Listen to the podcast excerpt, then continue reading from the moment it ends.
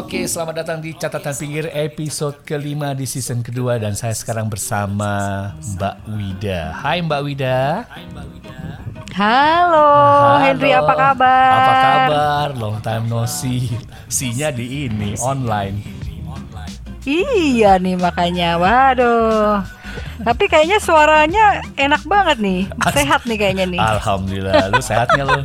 Sehat walafiat. Asik. Pokoknya selalu semangat deh. Yang penting semangat semangat, ya. bahagia gitu Iya, kan. kita, udah setahun nih ulang, udah ulang tahun apa pandemik masa masih gini-gini aja kan jadi tetap harus sehat ya Wida. Ya harus sehat, harus bangkit itu. Harus Karena bangkit. kita nggak ada pilihan lain. Nggak ada pilihan Nggak ada pilihan lain kan. Eh, Wid, eh, nih mungkin Ya. teman-teman yang lagi dengerin podcast belum kenal lu siapa, Wida, gitu kan? Kalau gue mungkin bisa searching Wida Septarina siapa. Tapi mungkin kalau boleh sekilas lu ceritain diri lu siapa boleh nggak? Halo teman-teman pendengar semuanya, pendengarnya Mas Henry ini. Alah, Eh, saya Wida Septarina, tinggal di Jakarta.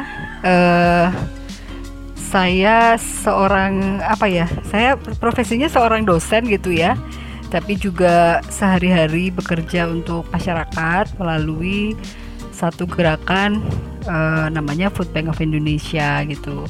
Jadi kita membantu memberikan eh, bantuan makanan kepada orang-orang yang memang rentan dan membutuhkan bantuan makan. Nah, itu setiap hari bergeraknya gitu ya karena ya Indonesia masih banyak orang yang lapar juga, masih banyak juga yang kurang gizi. Nah, kita eh, upaya upayalah semampu yang kita lakukan gitu ya. Begitu Mas Henry. aduh terima kasih banget Mbak Wida sudah bersedia hadir secara virtual dan kita rekam. Eh sebenarnya satu lagi ya, Apa tuh? profesi saya ya. Apa tuh? Saya itu seorang PR. Cie, ini bukan PR-nya duluan ya? Iya. Sebahasa asli-aslinya adalah seorang PR duluan gitu.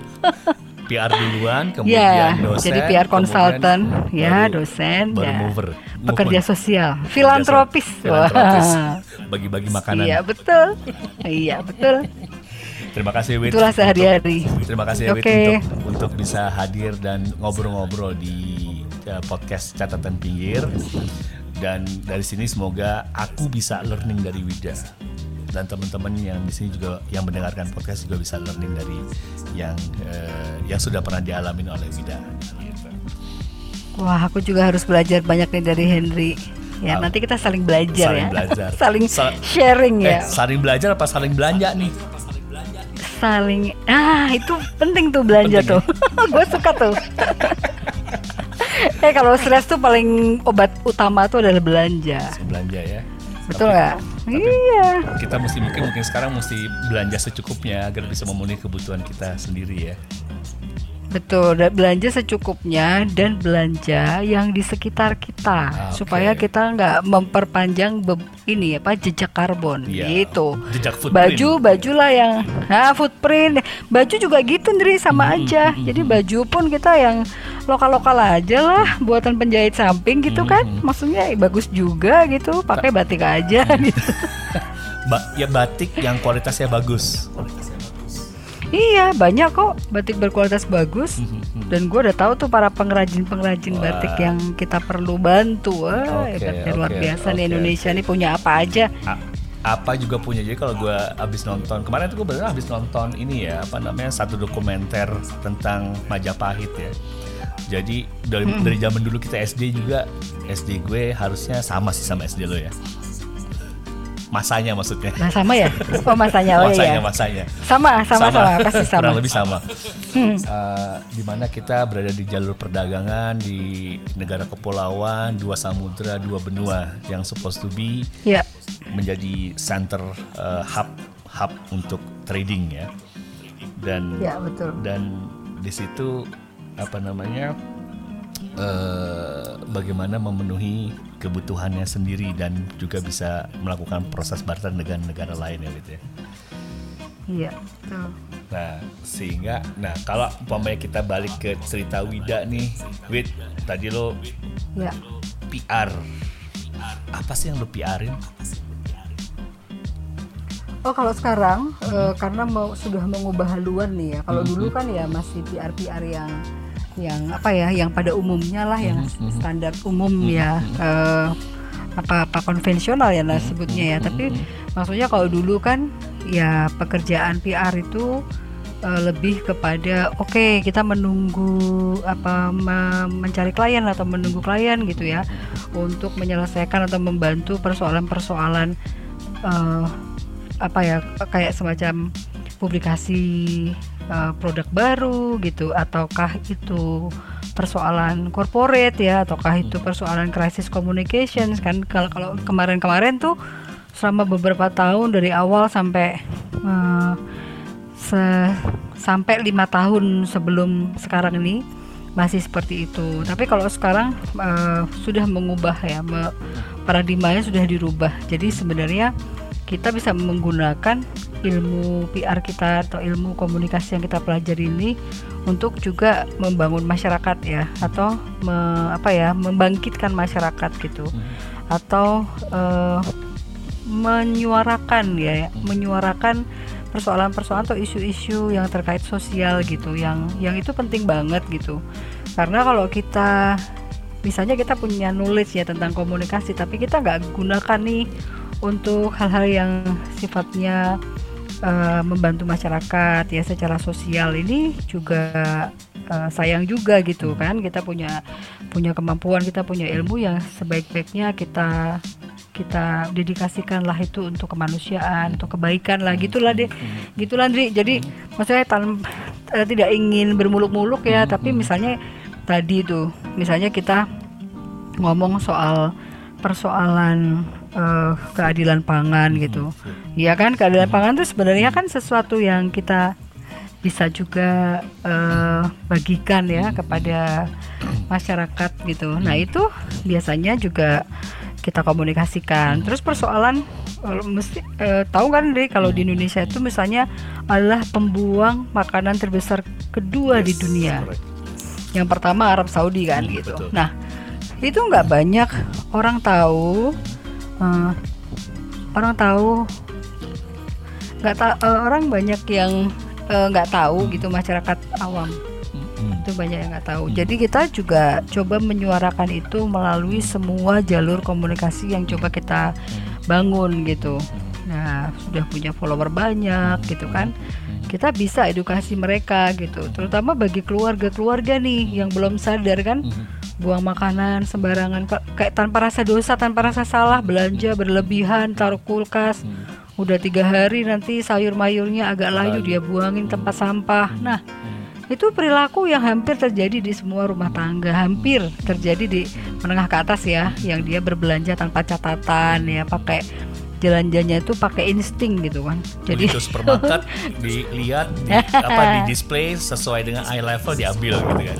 Ya iya nggak nggak nggak ada rencana nggak ada rencana. Ibu-ibu ya kan duitnya banyak ya. Jadi kadang-kadang mungkin itu nggak uh, terpikir bahwa apa pun uh, apa pun yang kita beli itu sebenarnya harus kita konsumsi. Kalau lo lihat di SDGs hmm. nomor 12 ya di situ kan ada kan responsible uh, production and consumption. Yeah, ya jadi lo semua orang harus begitu supaya nggak ada waste gitu. Waste dalam hal apa pun lah termasuk yang paling utama yang ada dalam kehidupan kita sehari-hari adalah makanan. Gitu loh Dri itu sederhana sesederhana itu gitu loh.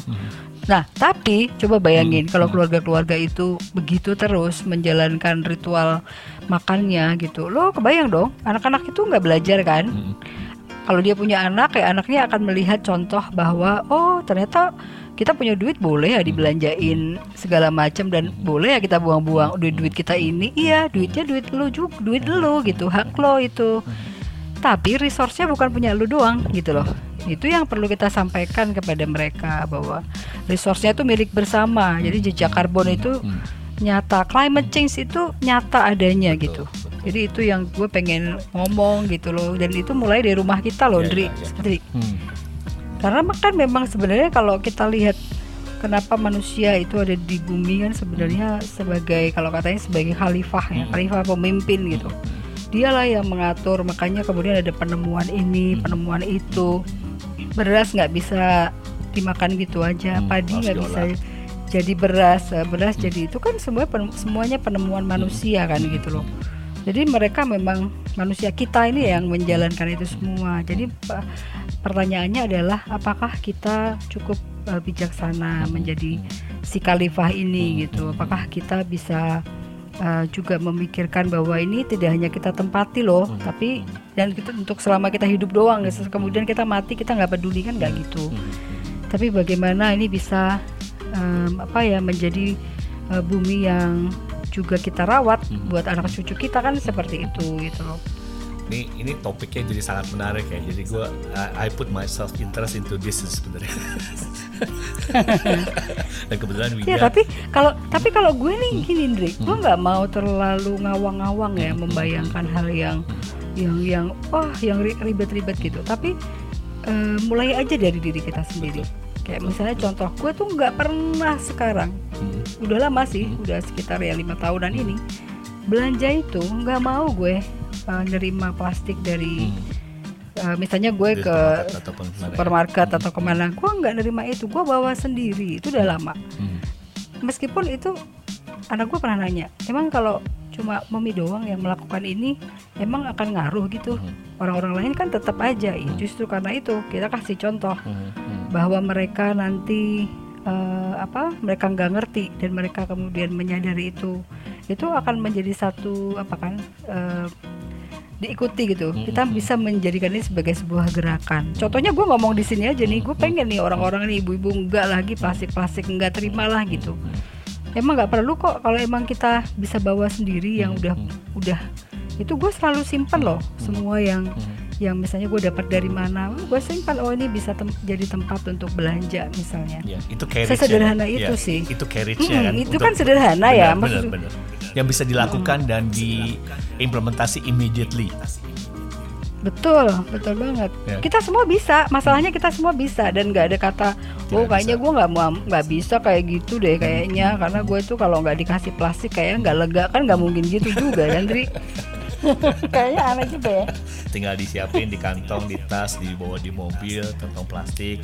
Kemudian berkaitan Iya. sama itu baru carriage-nya. Nah, tadi kan lu juga ngomong masalah food, food waste Indonesia kontribusi terbesar, second second largest uh, food waste kontributor ya. Dan betul. is a create the food apa namanya uh, food uh, food footprint uh, value chain. Jadi uh, dan makin panjang rantai makanannya akan dan tidak dihabiskan akan membuat uh, karbon yang uh, yang ada dan mempengaruhi uh, climate change itu gedeannya. Nah, kalau balik ke food sebagai food waste ada ini nggak maksudnya kalau lu apa sih yang lu praktekkan dalam kalau tadi bawa tas makanannya lu selalu bawa makanan apa tas makanan dari rumah tas dari rumah untuk berbelanja gitu.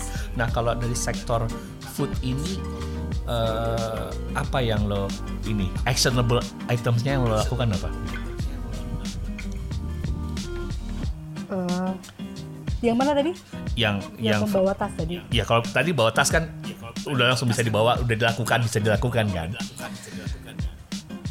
Nah, kalau food waste nih exactly apa sih mungkin pendengar pengen tahu nih kalau gue supaya ngereduce food waste apa sih yang mesti gue lakukan gitu?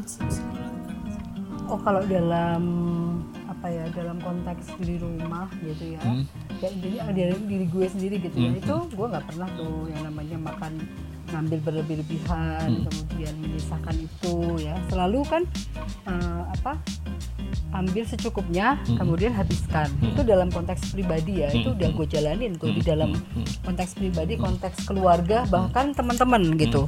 Makanya orang teman-teman Mkom kalau ngajak gue makan tuh suka pada bercanda-bercanda. Ada video awas lo harus udah habis nih gitu. Kalau di restoran gitu beneran. Iya iya. iya. si He- si Hendry tuh si Hendry Hendry Joshua tuh suka "Eh, apa sama Wida diajak gak nih? Gitu. Soalnya nanti dia akan ribut soal makanan. Kan gue nggak pernah mau nih teman-teman mesen karena rapar mata pesan ini itu ini itu gitu. Padahal ntar gak dimakan gitu. Jadi gue selalu sarankan eh coba deh kita pesan orangnya lima pesan tiga dulu deh nanti kita sharing coba gitu. Kan lebih enak sharing gitu kan. Ya, tentu saja pakai piring masing-masing ya, apalagi masa pandemi kan, kita nggak boleh kumpul-kumpul. Jadi eh, memang itu yang diharapkan. Jadi dari kehidupan eh, pribadi seperti itu. Kalau dalam konteks yang lebih luas dan lebih besar, ya ini kita mencoba me, apa ya me, memperjuangkan atau Mendorong. merescue merescue Hmm, makanan-makanan yang sebenarnya terancam mubazir yang ya masih layak Jadi terancam. uh. Masih layak. Dikonsumsi ya tapi mu, tapi terancam untuk menjadi makanan yang terbuang atau mubazir. Contoh sederhananya kalau di Indonesia ini banyak banget yang namanya bakery. Mm. Bake- toko-toko bakery itu kalau malam nggak makanannya nggak lak makanannya ada yang tersisa gitu ya dari eh, dari yang misalnya disediakan dia itu eh, tidak akan dijual esok hari. Karena kan mereka eh, ininya tagline-nya itu kan fresh from Fresh the oven day. ya jadi memang ya fresh every day jadi memang betul-betul yang yang dijual adalah makanan yang hari itu juga hari itu dimasak gitu loh Mm. Nah sekarang ke mana Mhm. Eh, makanan-makanan atau roti-roti yang tadi malam nggak habis gitu? Nah itulah yang coba kita rescue atau kita selamatkan. Untuk apa? Untuk bantu anak-anak, ya para lansia juga yang terabaikan, yang memang membutuhkan asupan atau tambahan gizi. Kalau di di urban di Jakarta ini aja nih, Mm. itu di balik gedung-gedung tinggi itu ada jalan-jalan kecil, rumah-rumah kecil yang di situ masyarakatnya juga eh, banyak yang besok gue makan apa gitu atau besok gue makan nggak ya gitu pertanyaan-pertanyaan seperti itu. Nah itu yang kita sasaran bantuan kita itu diajukan ke sana. Nah dalam sistematika yang lebih besar lagi kita bekerja sama atau punya MOU dengan beberapa uh, pro- pro- uh, apa produsen makanan gitu ya tadi contohnya seperti bak- bakery yang bisa setiap hari kita mengkolek dari berbagai uh, outletnya ataupun kita kerjasama dengan supermarket-supermarket yang sudah memiliki kesadaran tentang uh, poin 12 SDGs tadi tentang responsible pro- produ- produ- apa, production and consumption. consumption. tadi. Betul. Jadi mereka memang biasanya adalah eh apa sebuah perusahaan yang mem- biasanya ya misalnya ada afiliasinya dengan dengan Eropa misalnya gitu ya mereka udah sadar banget karena di, di negara Eropa sendiri kan sebenarnya itu udah nggak boleh kan. Betul. jadi malah didendakan orang yang membuang membuang membuang produksinya itu eh, di sembarang tempat atau di mana gitu kan. Jadi mereka berusaha banget untuk menjadikan ini eh, zero waste gitu. Nggak ada waste sama sekali. Nah itu yang sedang kita sasar nah tapi memang belum semuanya punya kesadaran Ri jadi kita harus terus campaign nih campaignnya pakai apa ya pakai kemampuan komunikasi PR kita ini jadi kita lah muter-muter terus gitu Iya kan? Ya, sebenarnya kalau mereka membagikan pada orang itu eh, membagikan pada food bank ya kepada kita gitu ya. Ada banyak hal yang positif yang mereka bisa dapatkan. Pertama, mereka tidak menjadi pembuang eh, makanan. Jadi jadi itu juga bagus ya. Maksudnya secara secara Secara- kredibilitas kan akan bagus kan. bisa dapat dua perusahaan sebenarnya. yang mungkin bisa dapat dua satu Ha-ha. secara uh, productivity mereka sangat tinggi sehingga bisa lebih efisien sehingga mereka tidak perlu uh, beli purchase terlalu banyak makan apa material dan dijual sesuai dengan kebutuhan jadi match antar supply chain mereka betul sekali. Productivity-nya kan? Ya, ya begitu. terus yang kedua Yes. mungkin apakah juga bisa si company-nya ini ya gitu ya apa namanya bisa uh, ya gain credibility juga bahwa they become the responsible company gitu atau responsible manufacturer atau producer sih.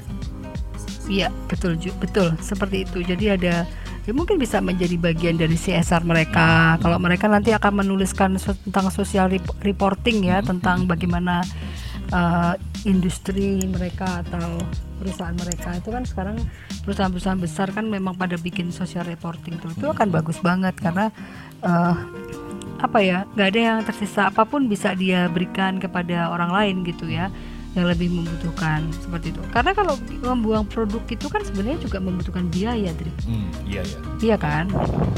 Membuang-buang itu kan juga membutuhkan biaya. Nah sekarang bagaimana caranya itu lebih ber- berdaya guna gitu Ya, untuk ya. orang lain gitu Mereka beli bahan materialnya sih. udah kebuang dan nggak terjual itu sudah biaya kan. Kemudian mereka Betul, untuk memproses betul. setelahnya juga biaya gitu.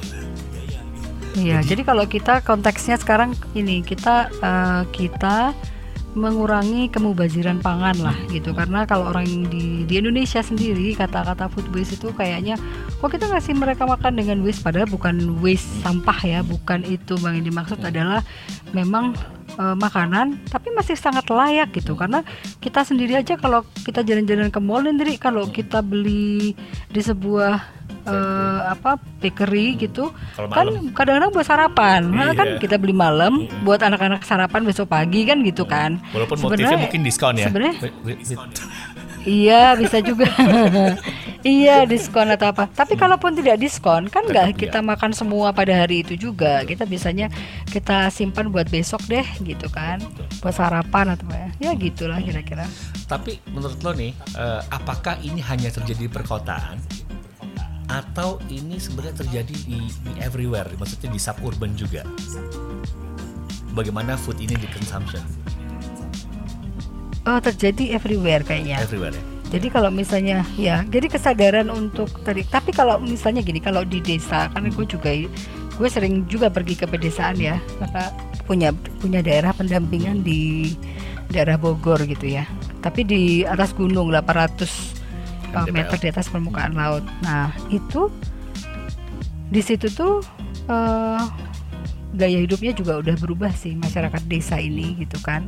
Mereka kalau ini agak agak-agak ya ini yang perlu kita kembalikan ya. Jadi karena industri makanan itu luar biasa gencarnya ya dengan komunikasi, dengan segala inovasi makanan gitu.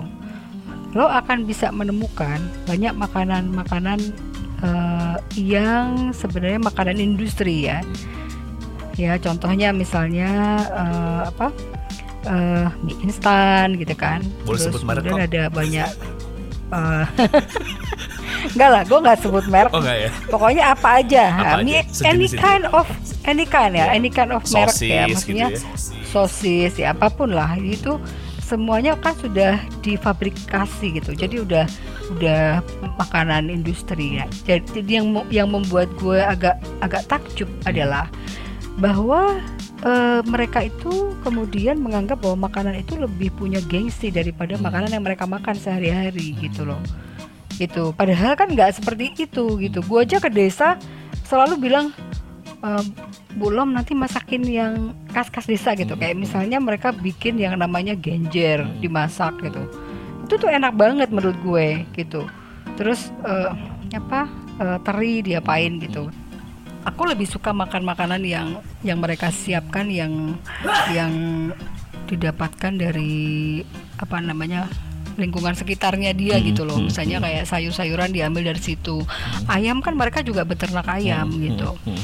Nah, tapi kemudian mereka sudah melakukan apa ya berubah gitu loh. Masyarakat hmm, itu hmm. preference makannya tuh menurutku agak berubah. Hmm berubah karena uh, waktu ku tanya kan mereka makan tuh sehari-hari pakai apa pakai hmm. nasi hmm. Uh, ikan asin gitu lalap hmm. hmm. terus sambal itu kan tiap tiap hari harinya tuh seperti itu hmm. aku tanya kalau misalnya ada tamu biasanya disuguhin apa bu hmm. gitu itu nggak cuma satu orang loh yang aku tanya hmm. beberapa ibu-ibu hmm. gitu Oh ya biasanya ya. Nanti kita bi bikinkan ya mie instan ya menyebutkan merek gitu ya. Itu kan rasanya macam-macam. Itu udah lengkap banget kalau kita tambahin telur gitu. Enak loh itu. Nah jadi yang jadi itu membuat mereka tuh maksudku lebih bangga dengan menyajikan itu. Padahal orang kota kalau ke desa yang dicari itu sebenarnya kan suasana desanya, makanan-makanan desanya gitu kan. Nah itu yang yang kayaknya melakukan me, apa ya mengalami perubahan ya. Mm -hmm. Mungkin gitu. mungkin dianggapnya bahwa makanan yang di packaging atau proses food tadi adalah ya which is lebih mahal pastinya kan, lebih mahal dan mm -hmm. itu lebih lebih apa ya, lebih lebih enak atau lebih lebih pantas untuk disajikan sama ketamu kan biasanya kan karena hospitality kita tinggi jadi sesuatu yang lebih lebih kita berikan kepada tamu gitu ya kalau dalam perspektif mereka itu me- mewah gitu enak. Tapi kan buat kita enggak gitu kan. Bukan itu yang kita cari kalau ke desa. Kalau ke desa tuh kita kalau mau makan mie instan mah di di rumah juga banyak gitu kan. Maksudnya kita bisa dapat kapan aja. Tapi kan kita pengen dapat makanan khas mereka sebenarnya. Ya kan? Kayak misalnya minuman juga gitu. Mereka bisa bikin minuman-minuman yang enak. Nah eh, surprisingly mereka menanam kopi kopinya aja kopi hutan ya yang ditanam di hutan-hutan Wow. itu. Terus di apa namanya banyak mereka tuh menemukan ya ngambilin dan bahkan dimakan juga sama si luwak-luwak itu. Tapi nggak nggak luwaknya nggak dikandangin loh luwaknya Hmm, udah di liar ya? itu Hmm, gitu. hmm. liar bener-bener liar gitu. Tapi mereka nggak nggak nggak mengkonsumsi kopi mereka mereka lebih suka beli three in one saset Waduh, padahal itu yang paling enak gitu.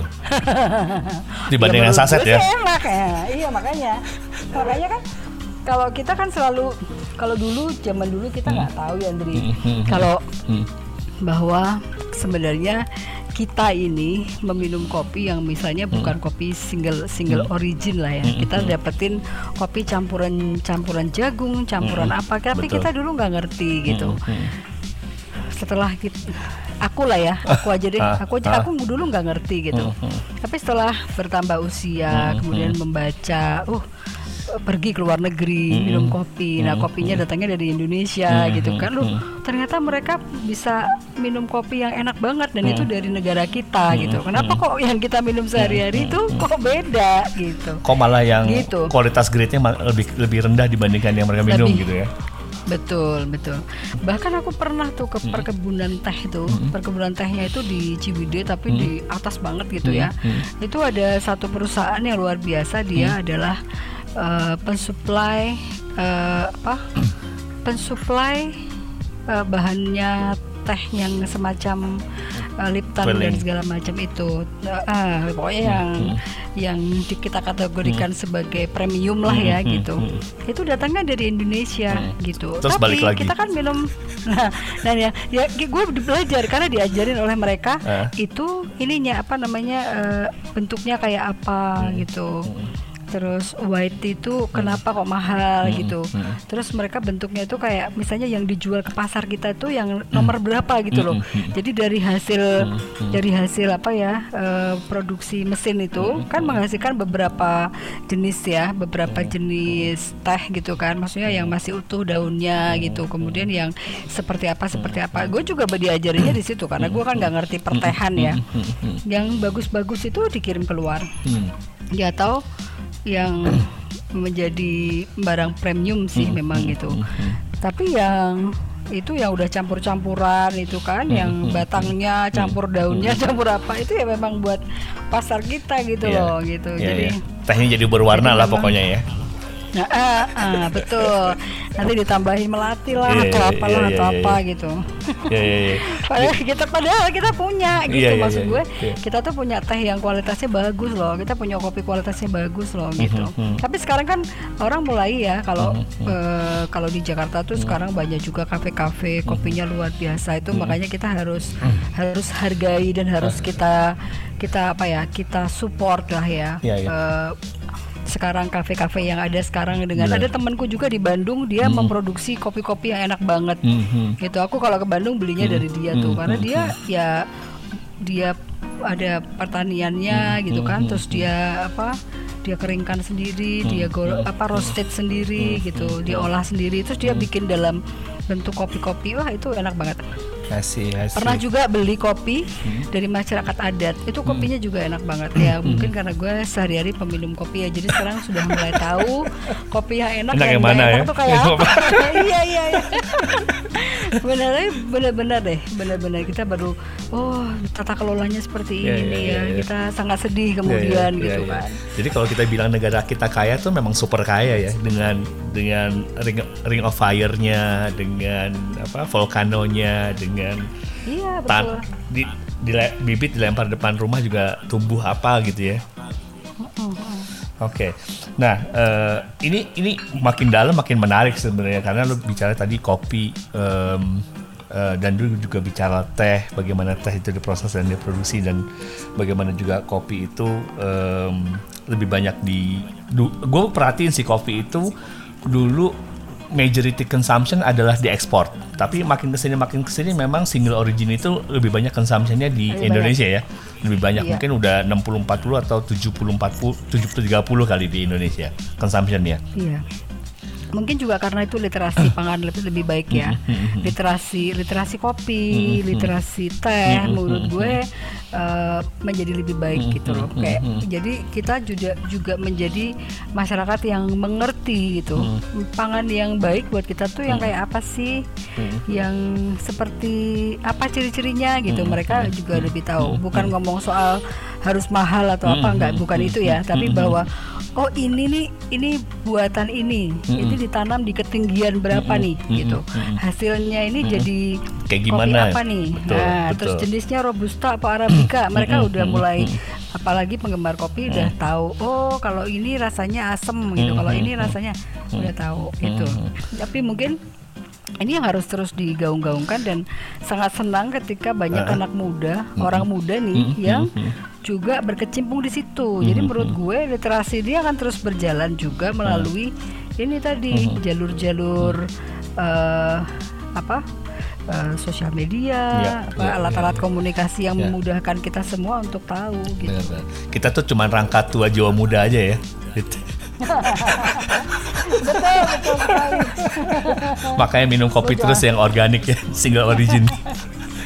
Betul kaya sekali. kaya banget kaya banget kalau bibit kopi nggak dibawa ke Indonesia dan ditanam di Indonesia mungkin kita juga nggak tapi ya mungkin kita tidak menikmati kopi seperti hari ini ya Iya betul sekali. Iya, iya, iya, Nggak iya, Iya. Tadi ya, tadi ya yang kita ngomong soal desa tadi, menurut gue sih memang mereka mereka mengalami perubahan pola konsumsi. Hmm, hmm, Nah itu yang kita perlu adakan satu riset mungkin ya, atau kita eh, lakukanlah di desa itu Hmm. sebuah penelitian. Mengapa kok mereka eh, pola konsumsinya begitu berubah? Hmm. Apakah dengan eh, apa ya? Kan ada TV gitu, Hmm. kemudian ada iklan makanan dan segala macam itu mengubah cara Konsumsi cara mereka, mereka, ya betul. berkonsumsi gitu kan.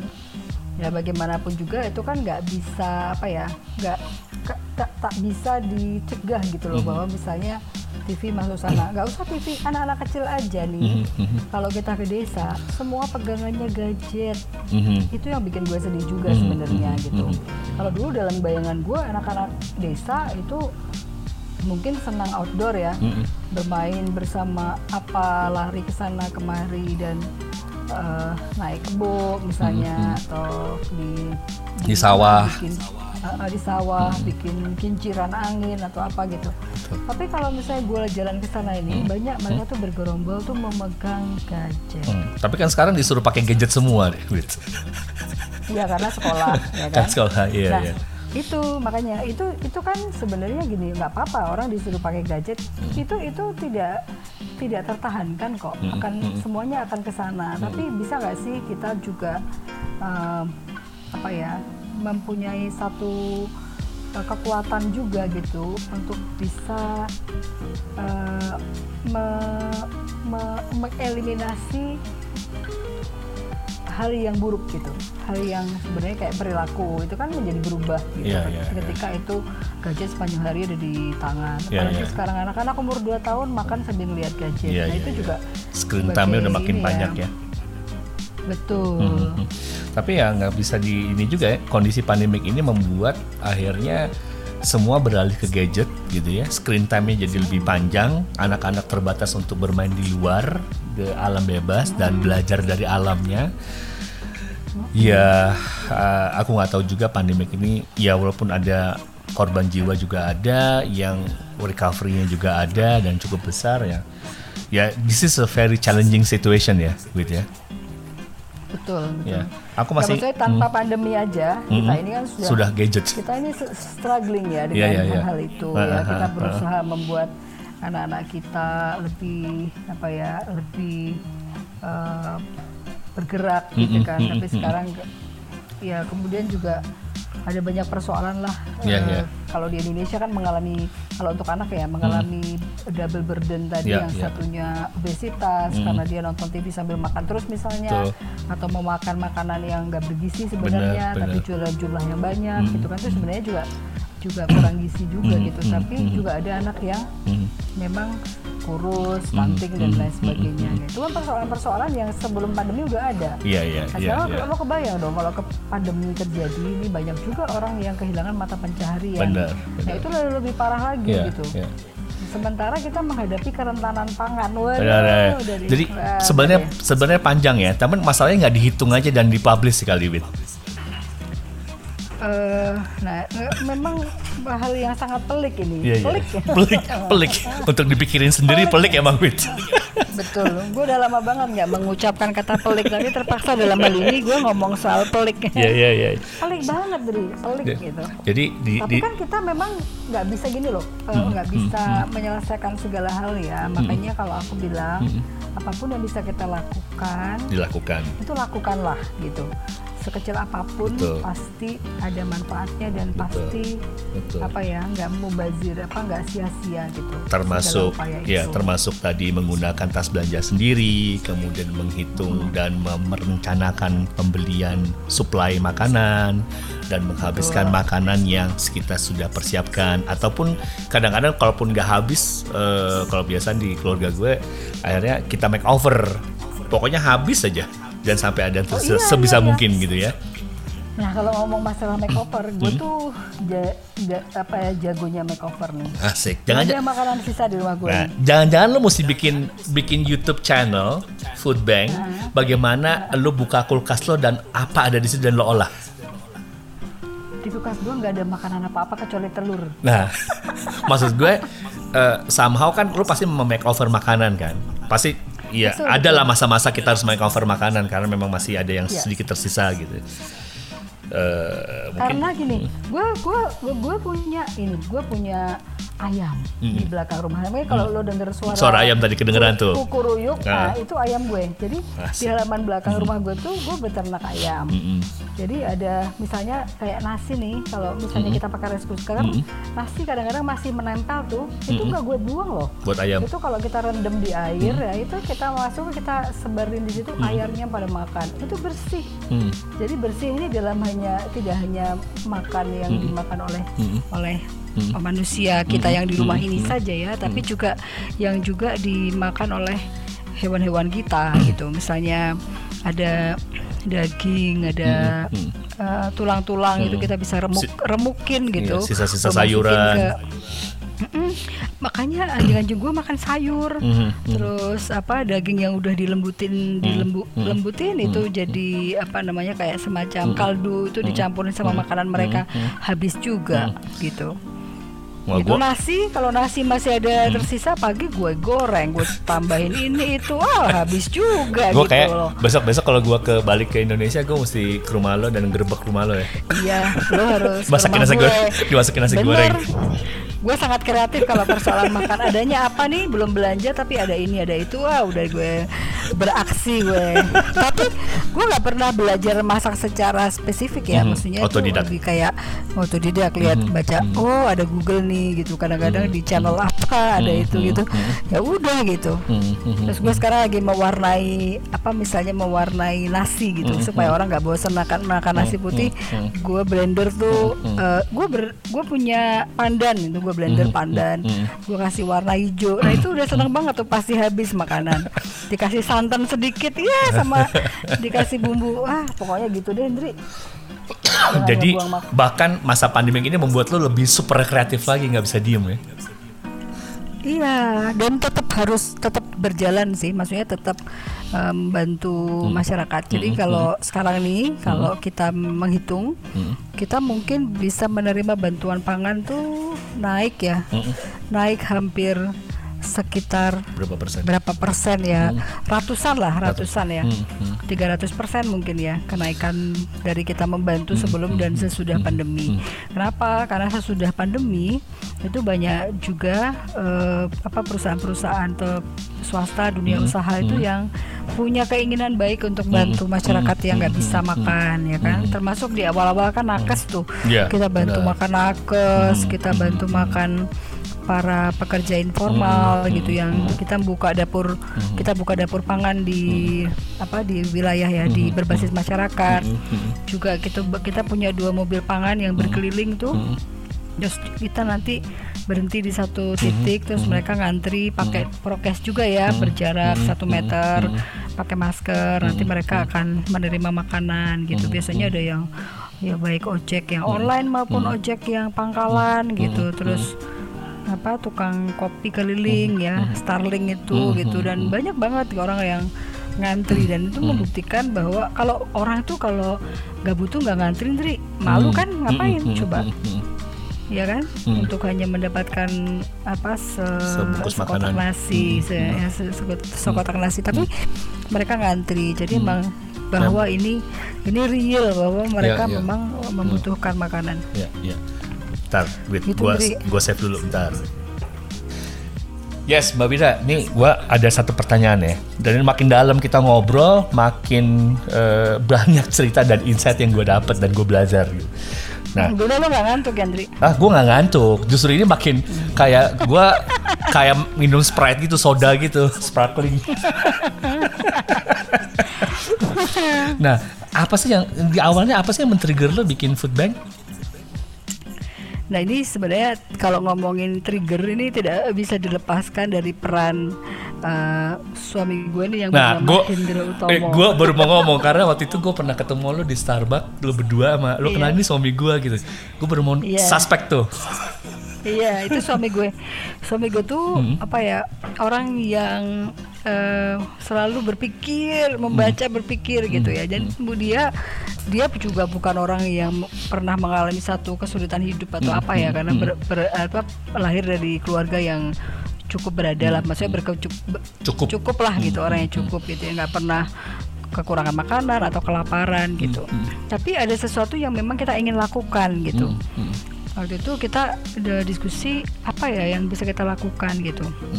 Sebenarnya kalau kita bekerja sebagai seorang kebetulan di marketing dan PR itu kan memang kita kita pemi- pemiliknya gitu. Dia sudah lama di industri marketing ya kan. Dia di industri apa eh, farmasi, di industri FMCG nah pokoknya dia udah malang melintang di dunia marketing. Nah gue sendiri malang melintang di dunia komunikasi.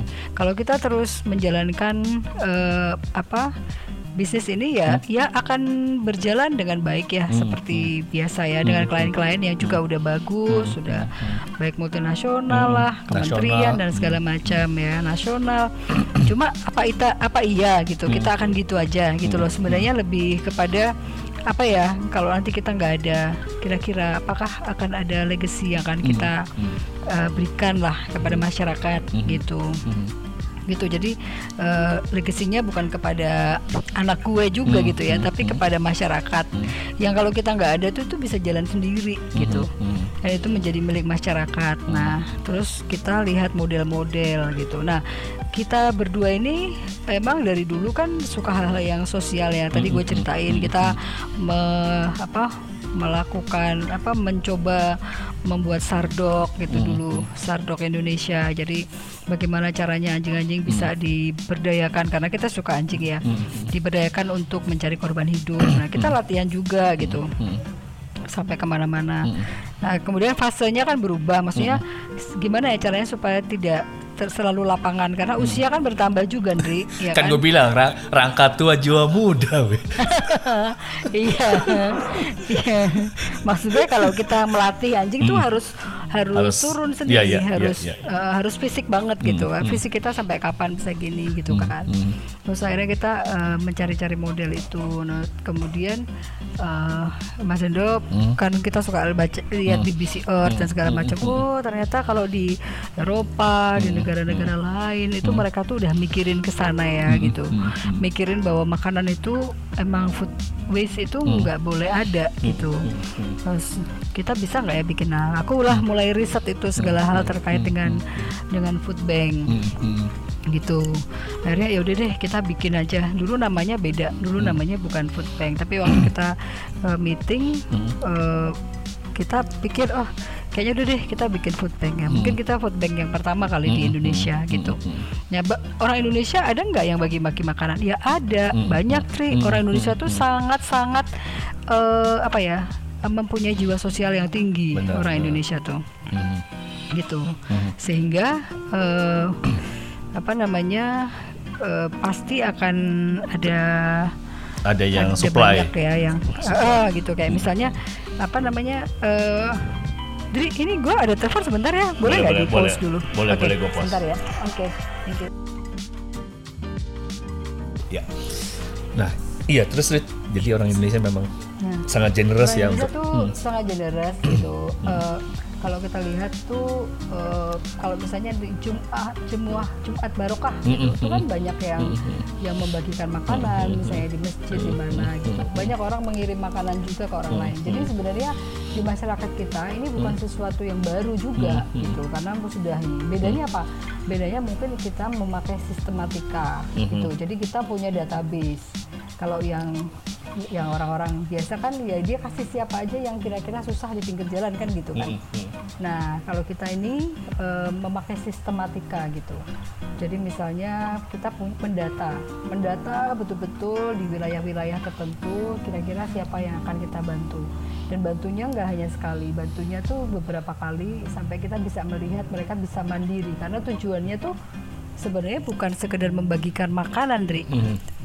Tapi bagaimana melihat masyarakat itu eh, apa ya bangkit gitu. Melakukan upaya untuk dirinya sendiri gitu. Karena kita juga nggak pengen mereka menjadi tangan di bawah kan? Mhm. maksudnya menunggu makanan dari kita terus nggak seperti itu. Tapi bagaimana kita bisa bareng-bareng nih ajak mereka untuk memenuhi makanan mereka sendiri dengan lingkungannya gitu. Ya, dan dan lingkungan itu nggak boleh abai. Makanya makanya kalau misalnya lu eh, tetangga lu ada yang nggak bisa makan nih sampai bahkan sampai meninggal gitu. Itu sebenarnya yang salah adalah society-nya, bener nggak? Mhm, mhm. Sampai membiarkan Kok dan bisa sih? Nah, kok bisa sih lo tetangga lo nggak makan Bener, lo nggak tahu dan gitu. jangan sampai lo jadi menara gading sendiri tanpa peduli dengan sekitar lo kan. Betul. Dan itu eh, kalau di agama Islam juga ada kan bahkan diatur nih. Kalau lo masak, tetangga lo kebauan hasil masakan lo, lo harus Betul. bagi sama mereka. Bener, bener. gitu bener, sesimpel bener. itu gitu jadi agama mana pun menurut gue Hmm. akan selalu mengajarkan tentang Kebaikan, berbagi benar. ma- kebaikan nah dalam hal ini makanan terus pertanyaannya lagi adalah why food gitu Hmm. kenapa kok makanan ya karena itu kebutuhan mendasar kita gitu pangan itu kebutuhan nomor satu Hmm. baru kita mikirin pakaian rumah dan lain sebagainya kalau lo nggak makan lo nggak bisa belajar Hmm. Dengan baik. bisa. lo bisa belajar sih tapi nggak konsentrasi. Iya, gue aja waktu nggak- kecil nggak kalau nggak makan gue nggak konsentrasi. Nggak Bener bisa mikir ya? Bener nggak bisa mikir. Kalau kita kuliah dulu kan juga gitu kan. Kalau Dikasih makan dulu. kantor, Dikasih makan kita di, kita dikasih makan dulu. Biar itu ya apa eh, bener kan? Kita dulu Pak Barnas kasih eh, makan dulu. pras- bener kita prasmanan kan makan dulu. Gue sering nggak makan tuh karena telat udah telat. ya bener bener bener bener. Datanya telat dari kantor udah jam berapa? Iya, iya. macet lagi nah.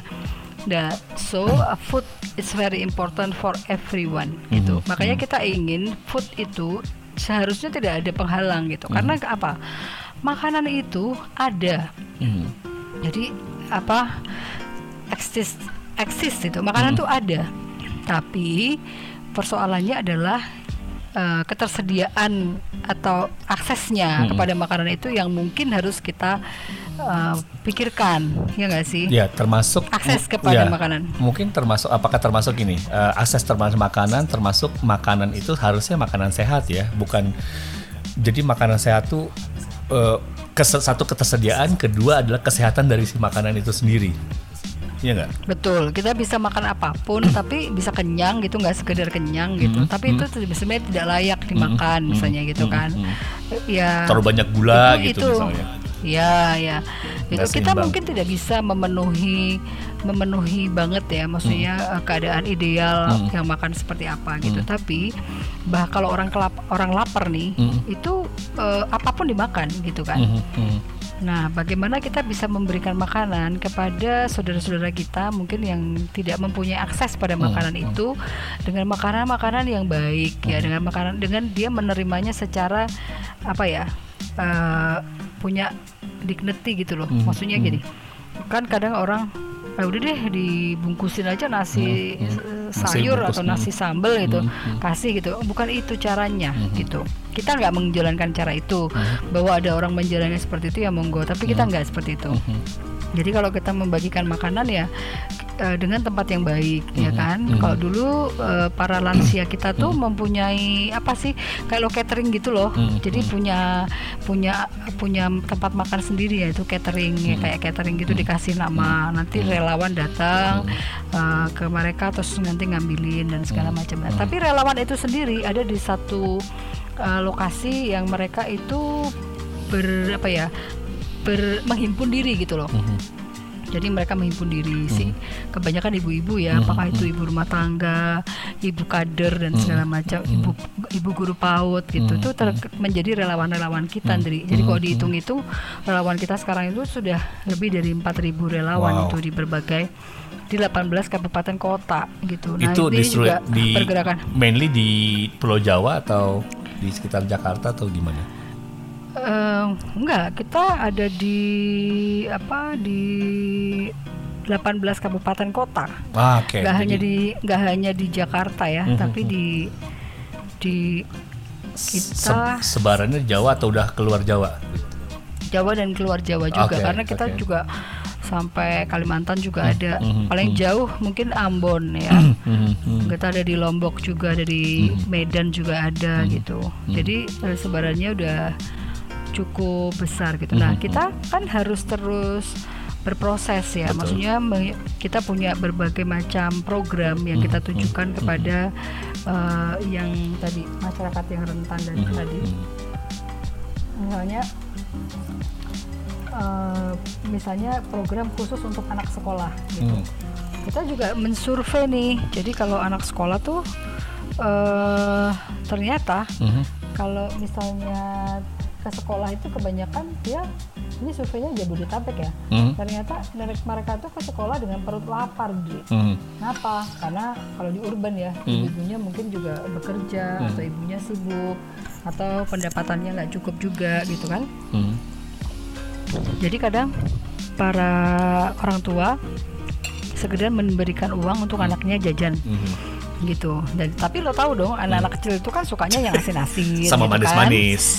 Manis-manis. Ya kan. Nah, nah, kalau kalau lagi trennya ini lagi asin nih ya Lagi kayak gua gua gua nggak menduk gua gua nggak menolak atau anti pada cilok, cimol dan lain-lain ya, nggak sama sekali. Tapi kalau itu lo makan hampir tiap hari untuk sarapan, nggak apa yang terjadi gitu kan? Mhm. Mhm. Gitu sih. Benar, Belum tentu siang juga dapat makanan yang bergizi. Nah, sekarang eh, itu ini panjang banget loh. Persoalan makan anak ini nggak berhenti sampai di situ. Impactnya ke mana habis itu kan? Iya, impactnya karena dengan perut kosong itu mereka tidak konsentrasi menerima pelajaran. Betul.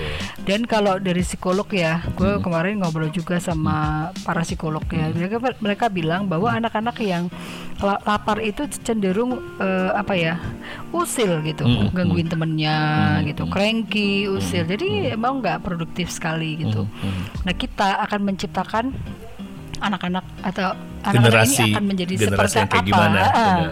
betul, yang akan datang tuh nanti mereka kan akan besar kan gitu dan dan bagaimana mereka harus menghadapi itu semua gitu. Hmm. Ya, itu sangat sedih Hmm. karena kita sendiri kan sebenarnya punya undang-undang perlindungan anak Hmm, juga kan, hak anak untuk mendapatkan makanan yang baik, hak anak atas kesehatan. Nah itu tidak terpenuhi. benar benar benar benar.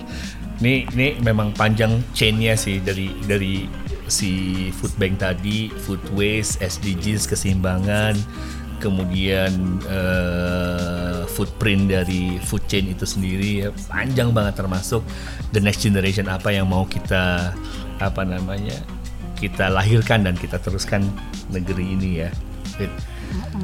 Jadi eh, kalau dari pengalaman gue sih kemarin dulu ya, eh, bahkan mungkin di suburban itu anak-anak makan mungkin mak mungkin makan. Kalaupun mereka nggak makan, yang diasup adalah karbohidrat plus karbohidrat kan. Jadi next levelnya lagi nih betul.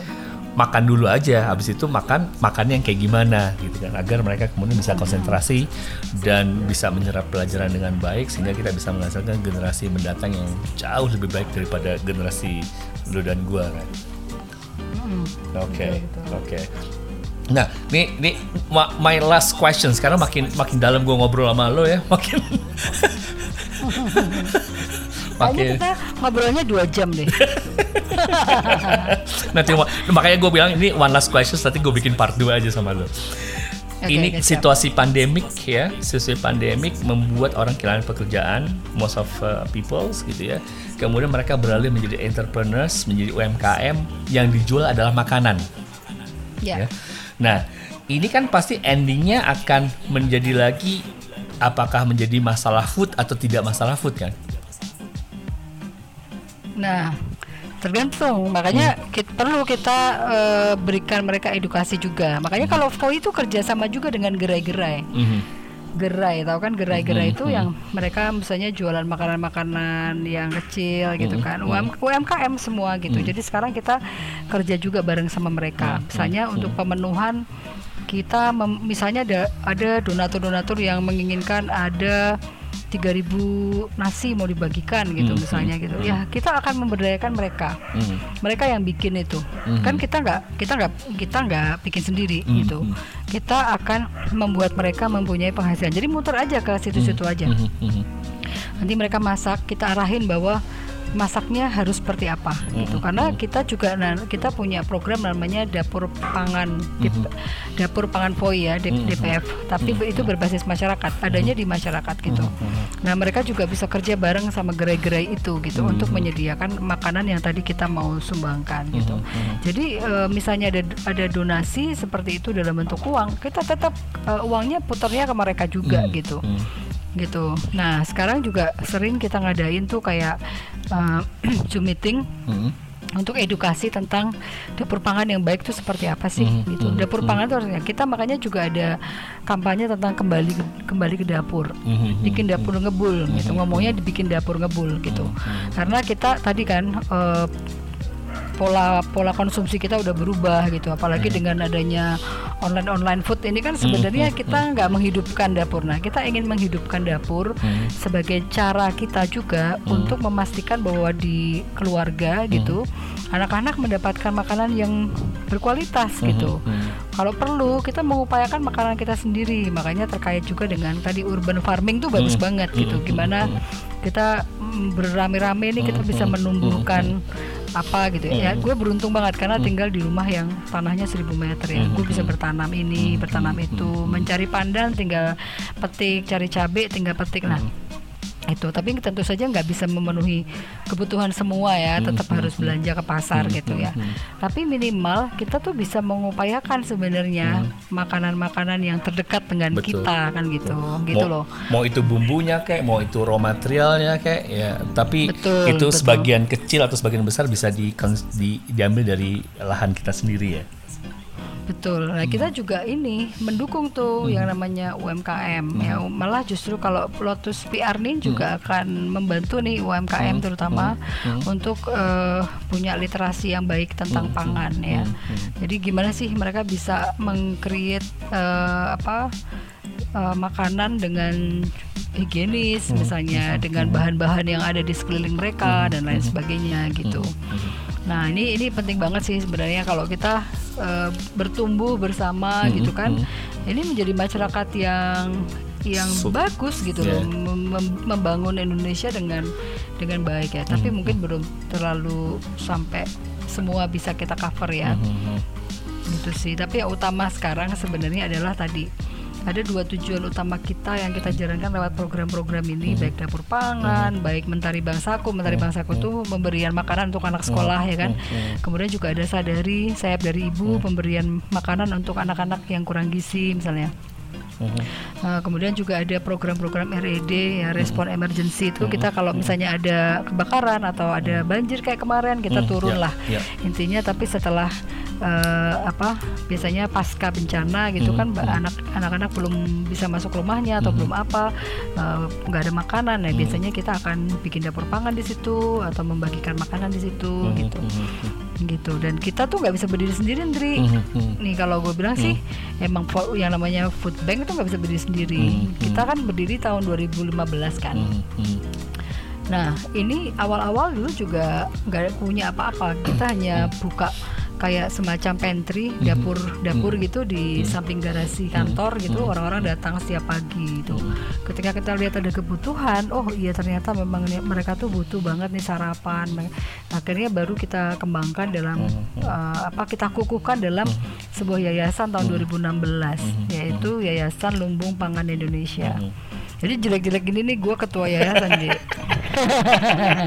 Bah nggak kelihatan kok muka lo, tapi nanti gue tampilin. Oh gitu ya. Iya, jadi gue punya itu, eh, gue apa, gue eh, si Voi ini di bawah yayasan gitu. Jadi kita memang tugas kita paling utama adalah receiving ya, receiving atau rescuing makanan tadi, kemudian sorting QC. Kita kita sorting, misalnya kita kita kan punya MOU dengan misalnya Superindo nih. Superindo kan termasuk channel eh, Supply apa terbesar- namanya besar ya? supply yang terbesar juga gitu kan. Dia punya kita menerima di sekitar 8 sampai 9 lokasi ya, kota di di baik di Jakarta, Surabaya, Bandung itu menerima itu. Nah kita receiving itu tapi harus kita sorting dulu mana yang layak, mana yang nggak layak, mana yang idenya udah deket banget, mana yang kemudian harus diberikan kepada lansia, mak- mana makanan anak-anak gitu kan, Nah, mana makanan yang diberikan pada orang yang misalnya kayak relawan segala macam gitu. Nah setelah itu kan kita warehousing, makanya penting banget mempunyai yang namanya food storage, ya, tempat untuk menyimpan makanan. Karena kita men- menerima makanan baik yang kering maupun yang basah. Kemudian setelah itu processing. Ya, processing makanan-makanan tadi sebagian kan akan masuk ke dapur pangan, masuk ke gerai. Ya, ada yang juga kita eh, masak sendiri ya. Jadi kita diproses baru kemudian distributing. Jadi sebenarnya tugas utama kita itu ya tadi hanya lima tadi receiving atau apa rescuing, sorting, QC ya, warehousing, processing, distributing gitu ya. Dari mana kita dapat makanan-makanan itu? Macam-macam. Kita bisa dapat dari retail grocer, dari restoran, dari food drives ya. Kalau kita eh, ngadain food drive, misalnya di sekolah atau di mana atau di kantor. Kemudian ada farmer growers juga ada yang bantu kita. Misalnya, oh maka misalnya kentangnya udah kayak boleng-boleng nggak diterima pasar, ini bisa kita terima.